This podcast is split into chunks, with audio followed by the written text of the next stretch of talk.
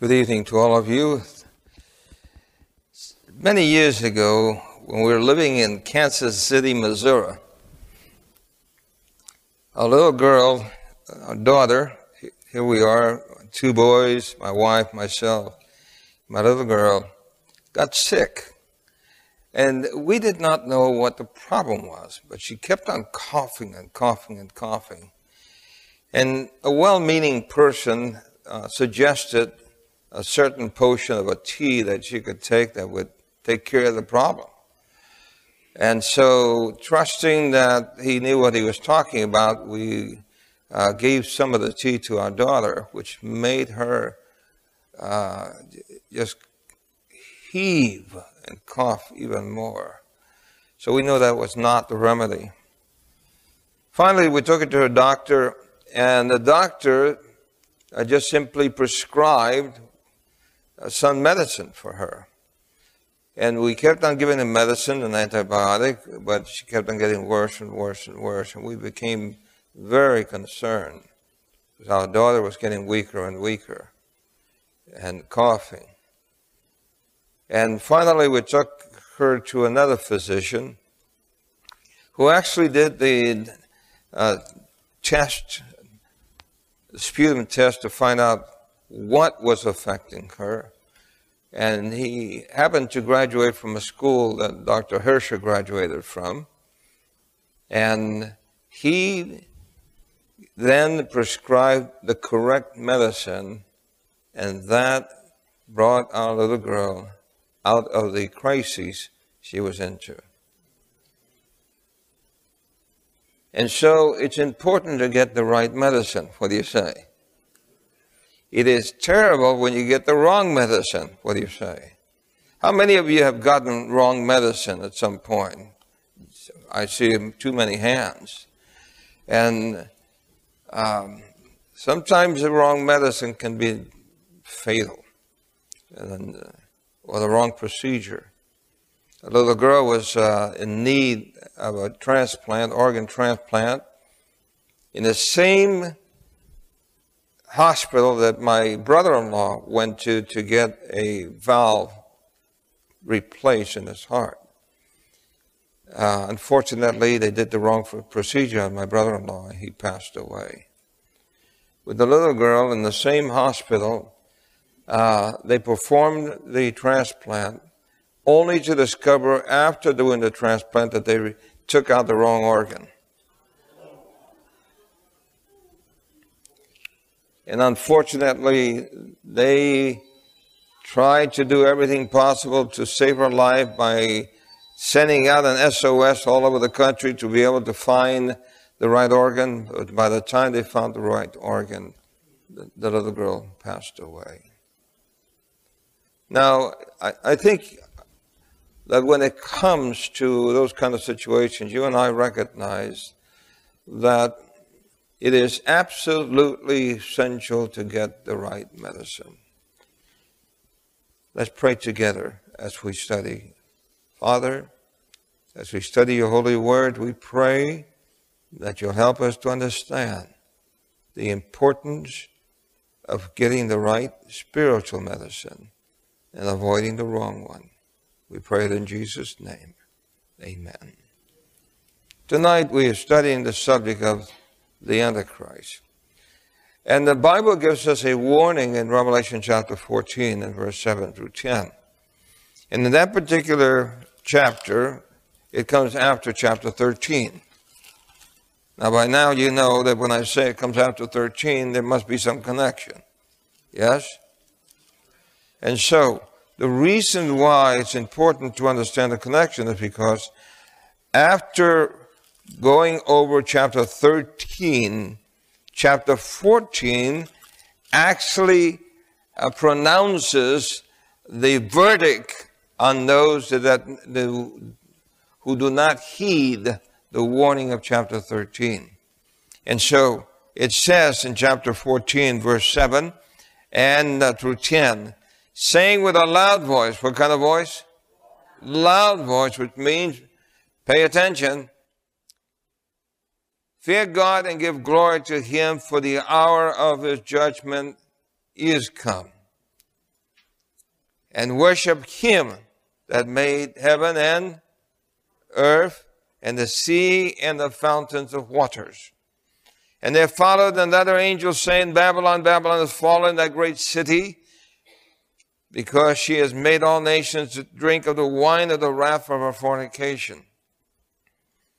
And the third angel followed them, saying with a loud voice, If any man worship the beast and his image and receive his mark in his forehead or in his hand, the same shall drink of the wine of the wrath of God, which is poured out of the mix, without mixture into the cup of his indignation. And he shall be tormented with fire and brimstone in the presence of the holy angels and in the presence of the Lamb.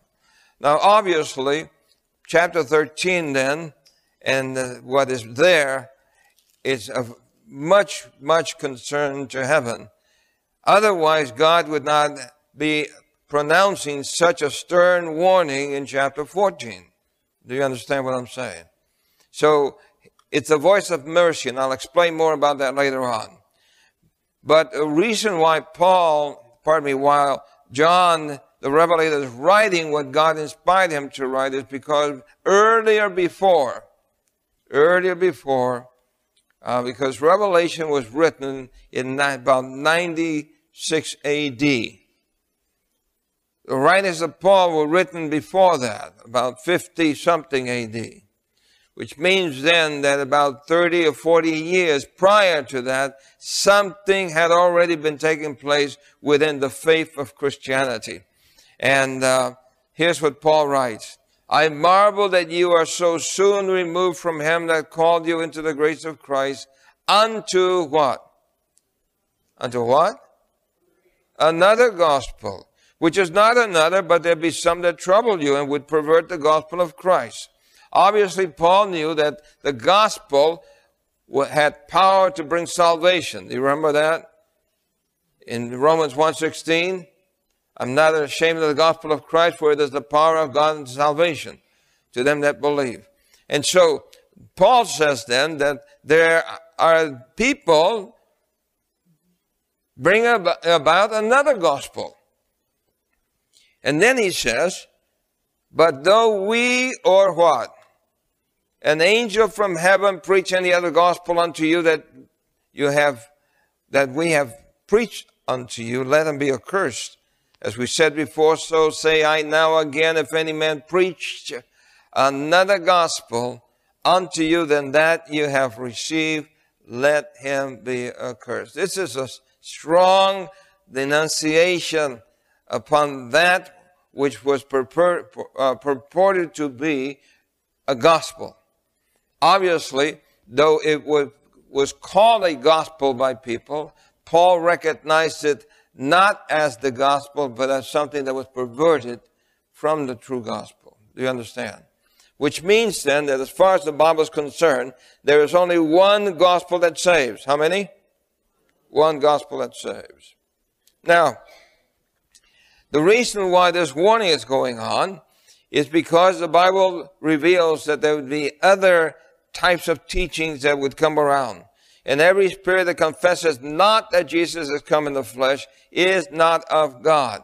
I think you recognize that there are people today, there is even a whole denomination, that when it comes to Christ, they do not believe that Christ actually was God who became flesh. They try to make Jesus a small God. A what kind of God? A small God. And that would create problems because the Bible says, Thou shalt have no other God before me. Then it says, and this is that spirit of what? Antichrist. Now I should pause here and help you to understand that the word anti does not mean against. Anti means in the place of. There is a great difference. You can be against somebody, or you can try to take their place and remove them, which is more severe. Which is worse. I have people who don't like me. That means that they're against me, correct? But they haven't done anything to me, so I'm still okay. But there are people who might want to remove me completely. And that's more serious. And so with Christ, there were people who were against Christ, but he was more concerned with the people who would try to substitute him. Because by substituting him, the devil could bring more damage to more people than just getting rid of somebody. So, Paul and John write that the Antichrist, whereof you have heard that it should come, and even now already is it in the world. Now, I think perhaps some of you have heard along the way that there are people come up with what they think is an Antichrist. Uh, I remember when the, the President Reagan was alive, there were some people who were saying that he was the Antichrist. Then there's a big computer in Washington, D.C. that people think that that's the beast. The what? The beast. And uh, in Canada, they, they had a folder that said, learn all about sin. And then they had 666 in that folder. But all it was was learn all about social insurance number. But when you folded it, it, it simply said learn all about S-I-N, sin. Uh, I have come across all sorts of people who, who have all sorts of ideas about what the beast is and who the Antichrist is, etc. But I want you to notice something very interesting in this verse. This verse makes it plain that Antichrist was beginning when? A long time ago. Do you see that? It says, and even now already is it in the world. So we're speaking about First John, and John, the beloved, is the one that wrote this particular epistle. So the whole Antichrist movement was already on its move way back after Jesus had resurrected and gone to heaven and had left the disciples on the earth to preach the gospel. And as they were preaching the gospel, there are other movements that came about to subvert what the apostles were doing and try to insinuate a different type of gospel that was supposed to be that which saved, but in reality, only one gospel saves. How many? Only one gospel saves. So, it says, who opposes and exalted himself above all that is called God or that is worshipped, so that he as God sitteth in the temple of God, showing himself that he is God. So this is a supplanter. A what? A supplanter. Can you see why I said that the word antichrist means in the place of Christ? And so the, the whole matter is revealed in chapter 13. So we started in chapter 14, and now we come a little bit back to see how 13 fits into this picture. According to the scriptures, then in Revelation chapter 13, the Bible reveals that there is a beast that comes up out of the sea, and uh, it says that it has seven heads, ten horns, and upon his horns ten crowns, and upon his head the name of blasphemy. Obviously, none of us have ever seen that kind of a beast on earth. Not even the, the uh, atheists or the evolutionists have been able to come up with this kind of beast. It's only found in the Bible. It's interesting. In other words, no one has ever come up with a skeleton that has seven heads. Correct? So this has to be prophetic in nature, which is symbolic. And the, the Bible says that it has the mouth of a lion, it has the feet of a bear, and it has the body of a leopard. So this is a composite beast made up of different beasts. Can you see that? If you look at verse 2, it is like a leopard. His feet are as the feet of a bear. His mouth has the mouth of a lion. And then it says the dragon gave him his power and his seat and great authority. And we know that the dragon is who? is the devil because in chapter 12, the chapter before chapter 13, it says in verse 9, and the great dragon was cast out, that old serpent called the devil and Satan, which deceiveth the whole world. So what it's showing us then is that this beast power that is a combination or an amalgamation or a composite of different beasts, and it is guided by a power from beneath or the, the devil himself. It also describes that this beast uh, has a, a, a, wound that he receives unto death. Um, and then it says that the, the wound is healed, verse 3. Verse 4 it says, And they worshiped the dragon, which gave power unto the beast. And they worshiped the beast, saying, Who is like unto the beast, who is able to make war with him? And there was given unto him a mouth speaking great things and blasphemy. And power was given unto him to continue forty and two months. So it tells you that he speaks blasphemy, which this cannot be an animal because animals don't speak. So it speaks blasphemy, and we'll discuss what blasphemy means later on. Then it says that he would be able to go for 40 and two months. How long? 40 and two months. So it gives the period of time that he would be able to do what he's doing. And verse 6 says he opens up his mouth in blasphemy against God to blaspheme his name. So you notice now several times it mentions the fact that this power is really against who? Against God.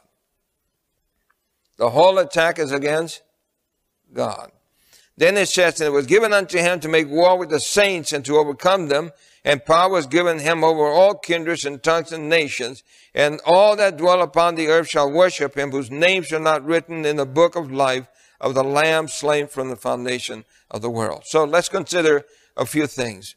We know that that particular beast that comes up out of the earth is not spoken of any longer in the book of Revelation. In other words, if you go from, this is chapter 13. If you go uh, backwards or you go forward, it does not mention this beast. It only mentions him in chapter 13. And the only way that we can discover who this beast is, is find it in some other place in the Bible. Find it where? Some other place in the Bible. And there's a companion book in the Old Testament called Daniel. What is it called? Daniel. So we must then go to Daniel because it is in Daniel that it reveals there the beast that John is speaking about. Now, the first beast there in Daniel chapter 7 is a lion with wings. The second beast is uh, a bear. It comes up, uh, up and rises up on one side, has three ribs in his mouth. The third beast is a four-headed leopard with four wings. Daniel chapter 7 verse 6. So you have a lion, you have a bear, and you have a leopard. So tell me, in John's vision, what were the three animals mentioned? a lion, a bear, and a leopard. Now you may ask the question, why are they separate in the Old Testament and one in the New Testament? It's simple, it, it simply describes the reality that these three beasts of the Old Testament became one beast in the New Testament. And just so that you understand what happens, these particular beasts are actually represent kingdoms. Represent what? kingdoms.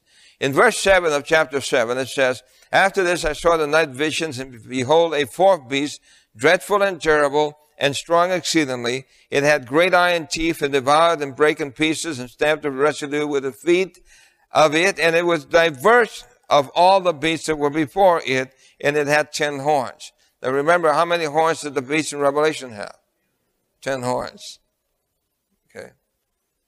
So, Notice it says this, this beast is diverse from others. Daniel could not describe that beast. He could describe the first beast, a lion with wings, and describe the second beast, a bear, the third beast, a leopard, the last one, how do you describe what he saw? He couldn't. So he just says that the beast was what? Diverse. It is only the, uh, John in Revelation that tells us that the, this beast has the mouth of a, of a lion, the body of a leopard, and the feet of a bear. In other words, it's combined into one. But again, it doesn't tell you what it is. The only beast I know on planet Earth that actually is part from other, it looks like it's part of this and part of that, is a platypus. How many of you have seen a platypus? Any of you? How big is a platypus? How big is it? Have you seen a real platypus? Have, any of you have seen a real platypus? I've actually seen a real platypus, and the, the body's about this long, and the tail is about this long. And the, the whole thing is about this big, all right? And it has the mouth of a duck, it has the tail of a beaver, and it has a body of some mammal. So it is an unusual creature. But at least that one has a name, platypus. This one has no name. All right? It just simply tells you that, that there are these kingdoms that finally become one kingdom. And the reason for that is in the Old Testament, there were kingdoms who, who conquered other kingdoms, and they actually took either ideologies or practices from the kingdoms that they conquered. Many of them uh, always loved to take the gods of the other kingdoms that they conquered. All right, so in verse 8 it says, I considered the horns, and behold, there came up among them another little horn, before whom there were three of the first horns plucked up by the roots, and behold, his horn, uh, this horn were eyes like the eyes of a man, and a mouth speaking great things. You remember Revelation, great things, speaking great things, speaking blasphemy. Remember that? All right. So we know then we're talking about the two things. What do they represent? Verse 17 says, these great beasts, which are four, are four kings or kingdoms that shall arise out of the earth. Now, here they are. The first king uh, animal was the kingdom of Babylon. It uh, also was represented by the head of gold in chapter 2 of Daniel. The next kingdom was actually uh, the Medo-Persians. But in the Pergamon Museum in Berlin, you can actually go there. How many of you have been to Berlin? Any of you? You've never been? One, one hand back there. Another hand back there. Have you been to the Pergamon Museum, Sam? Never. Okay. In that particular museum, this was something that Hitler took from Iraq.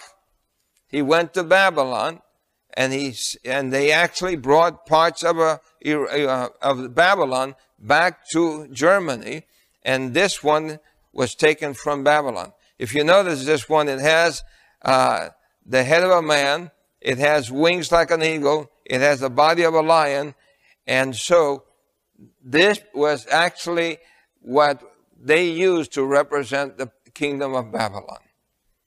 Just like today, America is represented by what? by the eagle. And by the way, the buffalo has just been recognized as also representing America. Did you know that? Just Google it and you'll see what I'm talking about. Okay. So, uh, Babylon. The Medes and the Persians then uh, conquered Babylon and uh, representing the chest and arms of the uh, image. Then it says the ten horns out of this kingdom are ten kings that shall arise and another shall rise after them. And he shall be diverse from the first, and he shall subdue three kings. So what happens then is you have Babylon Medes and the Persians, you have the, the, the Greeks, and then the fourth kingdom was actually Rome. Rome was the, the iron kingdom. That's why it says it had iron feet and it broke to pieces. All right. Then it says that out of or from among these ten horns came up another little horn that removed three. And simply the horns represented the, the power that the kingdoms had. So what happened was when Rome divided, Rome was not conquered, it actually fell apart into pieces. Uh, when Rome divided, it divided into 10 kingdoms. Then from those 10 divisions, another little horn came up and removed three of those kingdoms and now you had seven heads. How many? So how many heads do you find in the book of Revelation chapter 13? You find seven heads. But it says it has ten horns. The reason for the ten horns is that the seven heads re- retain the power of the ten. So that's why it shows it with ten horns, but only seven heads.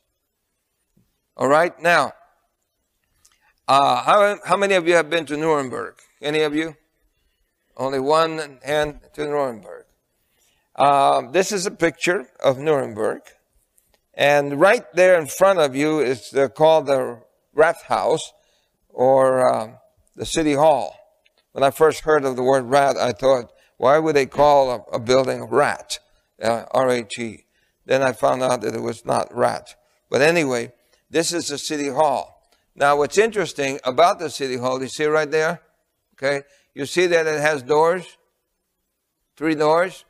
What's interesting is that most people who walk by this place today have not the foggiest idea what the three th- things up on the doors are. Here's a closer picture that I took, and I want you to see again the three doors. You see that? One, two, three.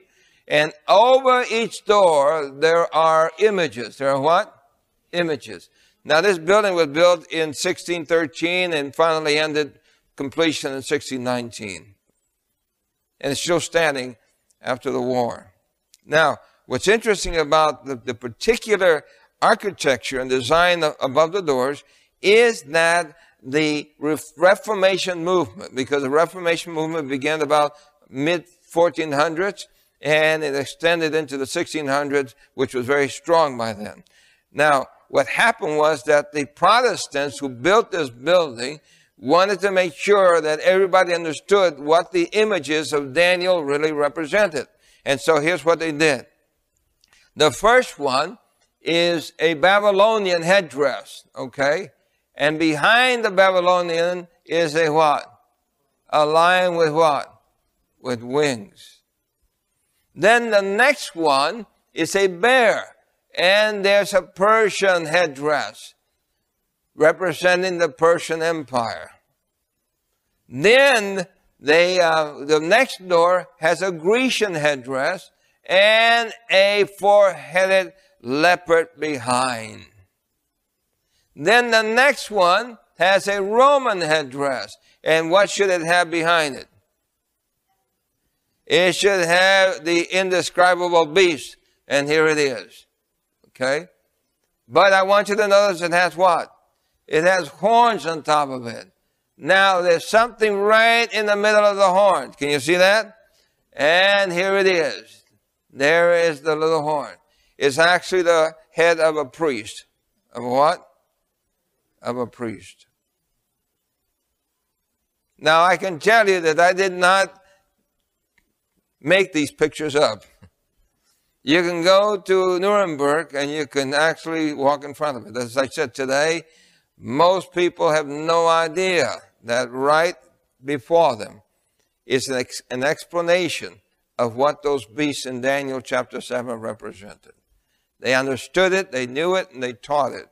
But most Christians have neither heard or have forgotten what those beasts represented.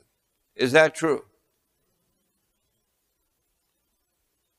And yet God revealed it as a warning as to what would happen from the time of Daniel all the way through the time of Revelation and all the way to our time.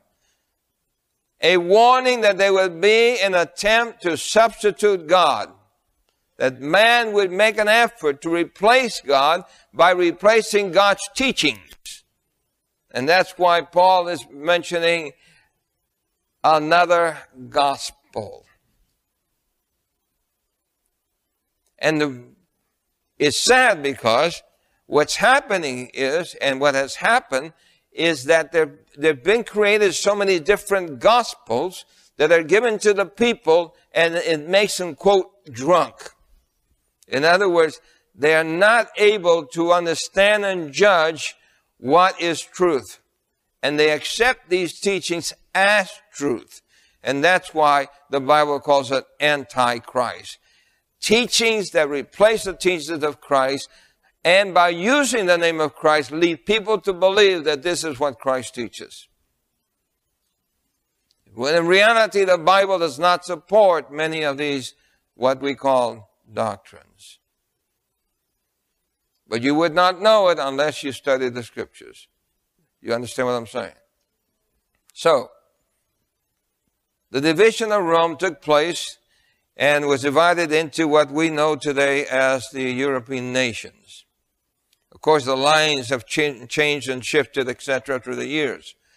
But at, at one time, Rome actually encompassed all this district and all the way up to Norway and England and Poland, etc. Rome was in all those places. And still today, you can go to those countries, all the way up to Norway, and you'll find remnants of the Roman Empire. You go to England, you find remnants of the Roman Empire. You go to Spain, Portugal, you'll find remnants of the Roman Empire. Rome actually had, had conquered the whole European continent, and uh, when Rome fell, it divided into these different powers and called kingdoms. But what happened was that, that a time came in the divided nations of Europe that another power came up which was different. That's why it says it was diverse from the others and was able to succeed with the seven to get rid of the three. And when they got rid of the three, it re- maintained or retained the power of the ten under seven heads. And the beast leading it. So, who is the little horn then? Well, what we need to do then is consider several things. I considered the horns, and behold, there came up among them another little horn, before whom there were three of the first horns plucked up by the roots. And behold, in this horn were eyes like the eyes of man, and a mouth speaking great things. So obviously, it's speaking about some uh, man that comes up um, and uh, seeks to take control with these kingdoms. I beheld, and the same horn made war with the saints and prevailed against them. So, under the name of Christ, this power that, that came up from among the European nations, actually using the name of Christ, went to destroy others who would not submit to the doctrines of this particular faith. In fact, when you leave tonight, you should receive a sheet of paper giving you a list of false teachings that have come into the Christian church and their years through the centuries. How many of you would like to get a copy of that? Okay, don't forget to pick it up. You'll have the what was introduced into Christianity and the time of the year that it was introduced. And most people don't know that because what happens is that when we grow up in a home, we only are taught what mom and dad understand or don't understand. Is that true? And it's not criticizing mom and dad. Because mom and dad got it from their parents. And they got it from their parents. And so you have practices that have been established for, for centuries and centuries and centuries, passed down by word of mouth and practice. And nobody ever questions it because who would dare to question what mom does? You know, hey, mom taught it and don't touch that. So, this horn made war. And it says he shall speak great words against the Most High and shall wear out the saints of the Most High and think to change times and laws. So here is how it accomplishes its conquering people by taking God's laws and changing them. And what? Changing them.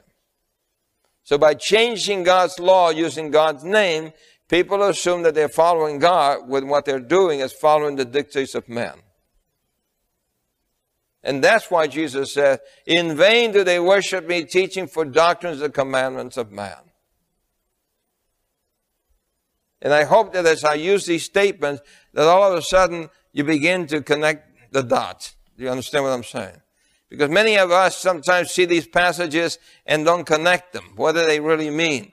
But we can see now, again here, speaking about the time period, time and times and dividing of times. Here also in Revelation, notice the same thing. A time and times and what? And half a time. Is that the same? Well, it is. Notice again. Let's go. Uh, In Daniel 7, it says, and it shall be given into his hands until a time and times and dividing of time. The word dividing simply means half a time. And going to Revelation, it says, at time and times and half a time. And then in chapter 12 again, verse 6, it says that that time represents 2,303 score days. In other words, a time represents a year, times represents two years, half a time represents half a year. And the Hebrew calendar only has 30 days per month. How much? 30 days per month.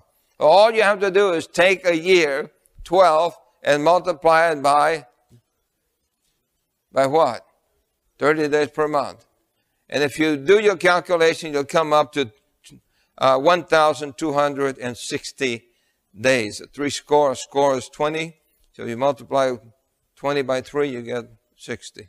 Now, in Bible prophecy, one prophetic day equals what? One literal year. Both in Ezekiel and in, in Numbers chapter 14 verse 34. So going on from there then, the Bible says that this power would rule for 1260 years. How long? So that could not mean just one individual because as the person that lived the longest was Methuselah and he only lived 969 years. I say only. Would to God that we can live half of that. What do you say? All right. But this power would rule for how long? 1260 years. So this could not be a, a person. It has to be a institution. A what? An institution. Or a kingdom or power. It would persecute the saints. And then it says one of its heads was wounded to death and the deadly wound was healed. So there are several things that the Bible reveals as identifying marks concerning this thing called the Antichrist. He that leadeth into captivity shall go into captivity. He that killeth with a sword must be killed with a sword. Here's the patience and faith of the saints. In other words, this power would be a persecuting power for 1260 years, and its main persecution was against those who followed God. And it's amazing that the institution claimed to be God's, in God's stead, persecuting those who were not following God according to what they had established, and therefore they would persecute them, slaughter them, and kill them. All right, so it would receive worship, so it could not be just a political power, it had to be a religious power. A what? Religious power. It tries to change the times and laws. And tell me something. What law in God's Ten Commandments speaks about time? Which one? Which one, Ted? I know it's the Sabbath day, but what commandment? Is it the fifth? Is it the two? It's the fourth. Okay. Which one? The fourth commandment. I've discovered, by the way, that many, many Christians, if you say, where are the Ten Commandments? They don't know. Because the Ten Commandments, as written fully, are found in the Old Testament, in Exodus chapter 20. I had a lady one time in the audience come to me and she said, Pastor, you know, after you said that, I was so embarrassed. Please tell me where it is. So after that, I always say it's Exodus chapter 20. All right? Tries to change the times and the laws. So you have to then think, okay, this power that would rule for 1260 years in Europe, where? In Europe, who rose up out of the divided nations of Europe and got rid of three, would be a religious entity that would rule the European nations and would then try to change the times and the laws and in the process persecute people who did not follow the changes that they instituted. And so, speaks great words and blasphemy. Let's look at uh, what blasphemy is. Blasphemy is actually taking the prerogatives of God. Taking the what? In other words, when Jesus uh, said that he could forgive sins, what was their response? Why does this man thus speak blasphemies? Who can forgive sins but who? God only. In other words, if a man says to you that he can forgive your sins, that man is speaking what? blasphemy. He has taken upon himself the prerogatives of God. For God only can truly forgive our sins. We can offend somebody and that we can go to them and ask them to forgive us, and they can say, I forgive you. But the, tr- the final, ultimate forgiveness must come from God. Okay. So, the Jews answered him and saying, For a good work we stone thee not, but for blasphemy, and because that thou being a man maketh thyself what? God. In other words, if you're not God, don't claim that you're God, because if you do, you are speaking blasphemy. And that's why God is warning about a system that seeks to take the place of God on earth, leading people to think that they are following God when in reality they're establishing themselves as the one receiving worship. So, this particular beast is also called a woman. A what? A woman. And the Bible reveals that a woman is a symbol used for a church. It is said about Jesus that Christ gave himself for his church. For his what? For his church. And so his church was his wife or his wife was the church. The woman then represents the church. And then it says that the woman is a what? It's a city. Is a what? It's a city. And so it's a church that is a, that is a city. And then it says that this city sits on what? On seven mountains. So it's a European city that sits on seven mountains. That's a church that ruled for 1260 years, that persecuted the saints, that sought to change the laws of God. Now, the beast has a what? A number. And we'll have to study the number 666 later on. But let's just do a, a quick review. The little horn rises out of what? The ten divisions of Rome. So the Antichrist then was a power that actually started, as John said, it already is now, that actually started during the apostolic period of Earth's history. And that particular power continued to grow until it actually became dominant in Europe. It plucked three kings up. What happened was that there were three Arian uh, countries. That is, that they did not, did not believe in what is called the Trinity. Okay? And so, at this time then, the, this power, by the encouragement of the Franks, which were the French, got the seven together and went and attacked the three Arian powers and destroyed them. And by doing that, then, they then took control, the seven took control of the territory of the ten. And that happened. Okay, then it says that it would rule the European nations, it would reign for 1260 years, it was diverse in that it was not like just a, a, a political power. It was a political religious institution. And the man was at the head of it, and they spake blasphemy. In other words, they declared that they had the prerogatives of God on earth. And number 18, 8, pardon me, persecuting power, actually persecuted throughout the, the, that time and began to change God's laws if you actually take uh, the Ten Commandments of today that most people know, and you compare them with the Ten Commandments of the Bible, you'll find that they're different. For example, if I were to ask any of you here who are former Catholics or Catholics, all right, there's one back over there and one over here. Okay. If I were to ask you, what is the Catholic second commandment?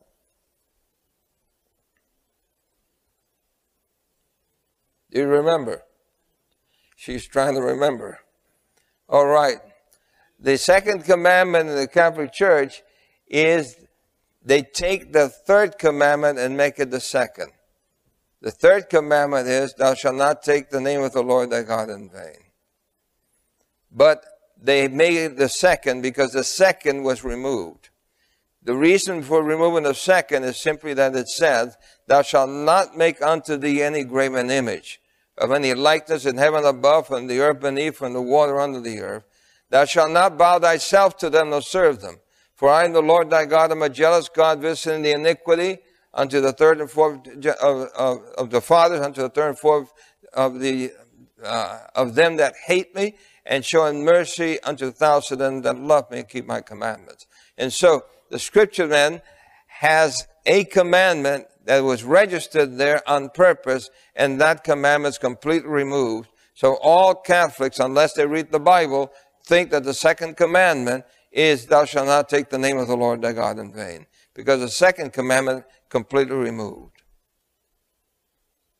Now some of you are looking at me kind of, are you serious? I'm dead serious. Serious as a heart attack. Right? Now listen. He receives a deadly wound, makes the world drunk with wine, uh, which is false doctrines. The wound is healed, and it has a number and a mark. So, verse 14, it is a woman. It sits on seven mountains. It is called Babylon the Great, has a number and mark, and God calls his people out of her. Now, in order to explain it uh, so that you can get a sense of why God, in chapter 14 of Revelation, puts forth such a strong denunciation and says, Whosoever worships the beast or his image shall be tormented with fire. Do you remember that? Okay. Some people, when they read that, see God as a tyrant, that he would burn people up.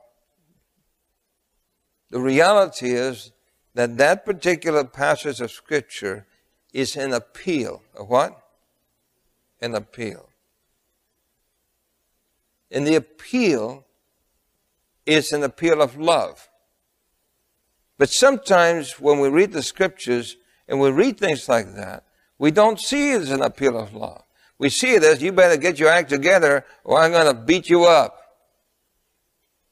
And I remember as a child being told, in fact, I was so afraid of lightning because it was God who was upset with us.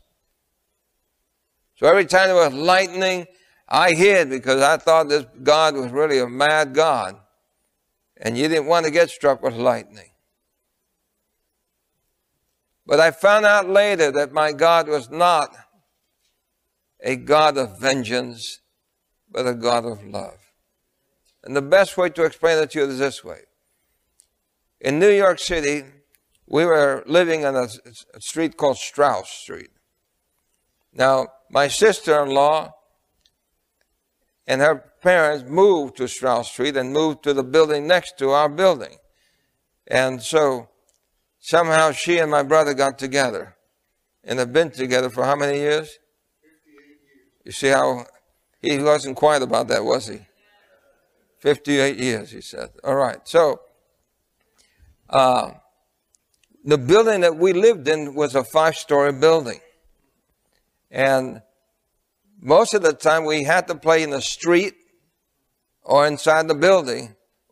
We couldn't play much in the backyard because there was not much to do back there. So, one time, uh, oh, and the buildings were connected one to another, and between the building there was a space, all right? So there was a little staircase that you went down and went into the court and went into the next staircase and got into the other building.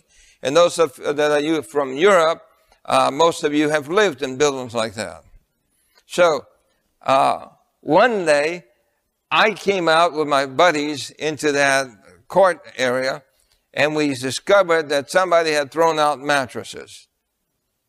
They were supposed to get rid of them and pay to get rid of them, but it was easier to just drop them in that place. Well, we found these mattresses and immediately our minds went to a trampoline. So we piled them up upon each other and began to jump up and down.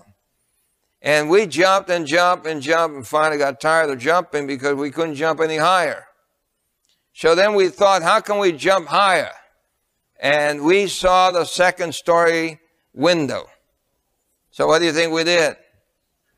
We pushed the mattresses against the building, close to that window, and went up the steps. And now it was, I go first, I go first. No, I go first, I go first. And whee, jumped in and bounced off that mattress. And the next one jumped off that mattress. And we kept on having a great time jumping out of the window onto that, those mattresses. And then it got boring. Got what? So what do you suppose we did? We went up to the higher window, third story. But now it was not you go first. Uh, no, now not I go first. Now it was you go first. You go first. Because when you look from up above, it looked really, really scary down.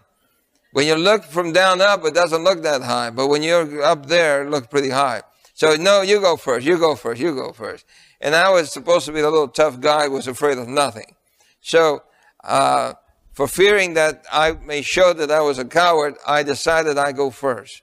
So I got on the window ledge and uh, was ready to plunge, but I was hoping somehow that God would deliver me if there was a God. You understand what I'm saying? And so I'm there, nervous, and they say, okay, go, okay, go. And I was, and finally, there was steps coming up from behind me. And I turned around to see who was coming up. And who do you think it was? It was my mother. And she saw me there. And you know what she said?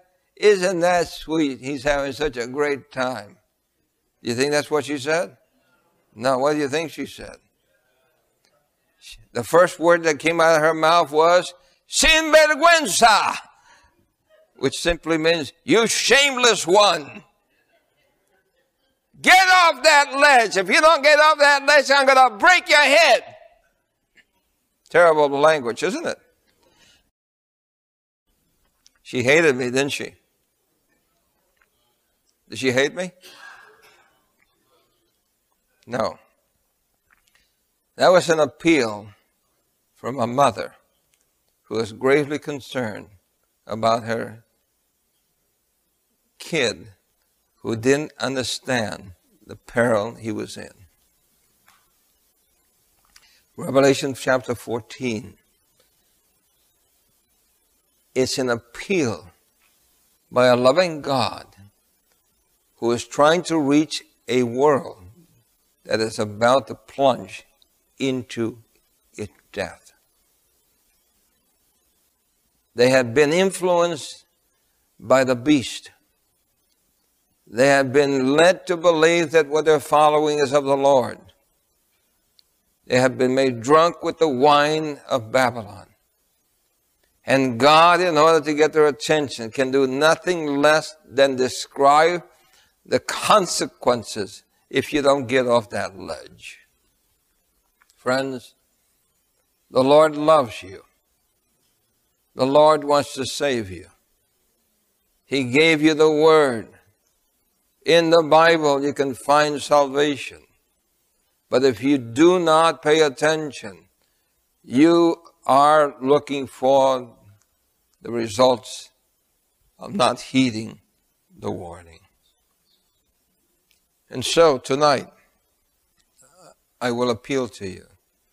Consider that you perhaps may have been taking medicine spiritual medicine that will bring spiritual death to you. God wants you to take the right medicine, the gospel in the scriptures that He has provided for you to save you. But you and I must take it more seriously. What do you say? It does matter what you believe. Did you hear what I said?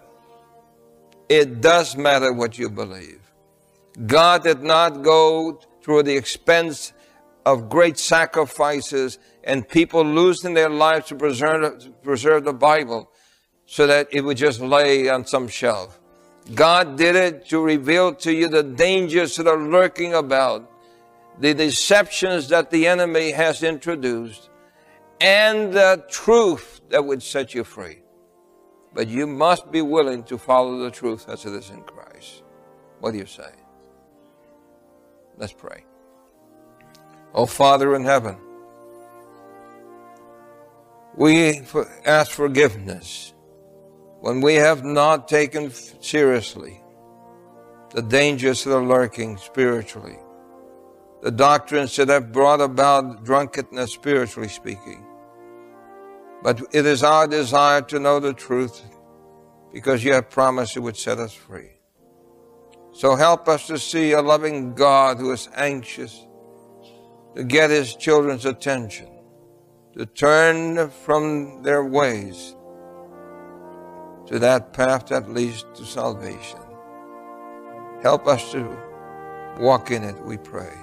In Jesus' name, amen.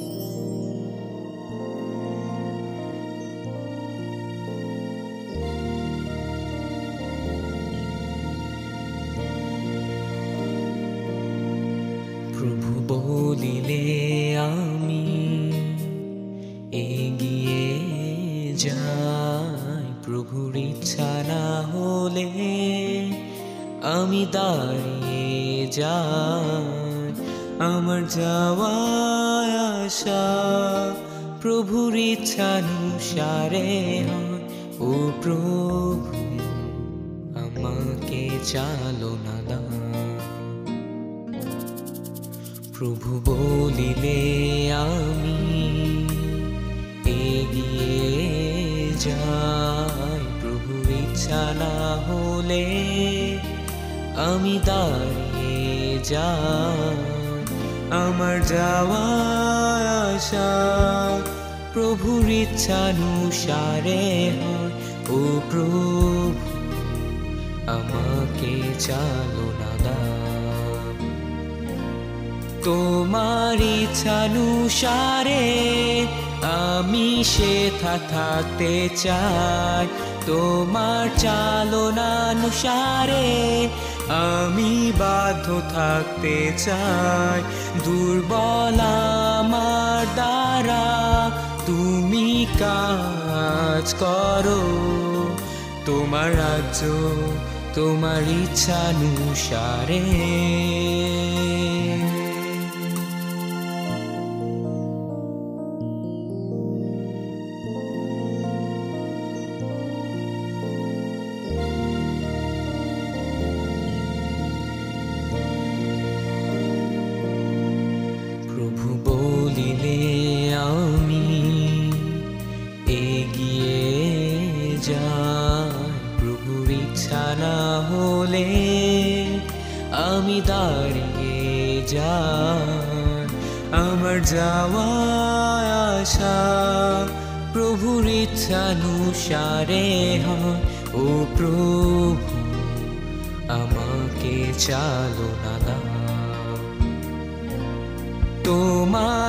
ইচ্ছানুসারে আমি সেথা থাকতে চাই। তোমার চালনানুসারে আমি বাধ্য থাকতে চাই। দুর্বল আমার দ্বারা তুমি কাজ করো। তোমার রাজ্য, তোমার ইচ্ছানুসারে ইচ্ছানুসারে আমি সেথা থাকতে চাই। তোমার চালনানুসারে আমি বাধ্য থাকতে চাই। দুর্বল আমার দ্বারা তুমি কাজ করো। তোমার রাজ্য, তোমার ইচ্ছানুসারে ও প্রভু আমাকে চালো না দা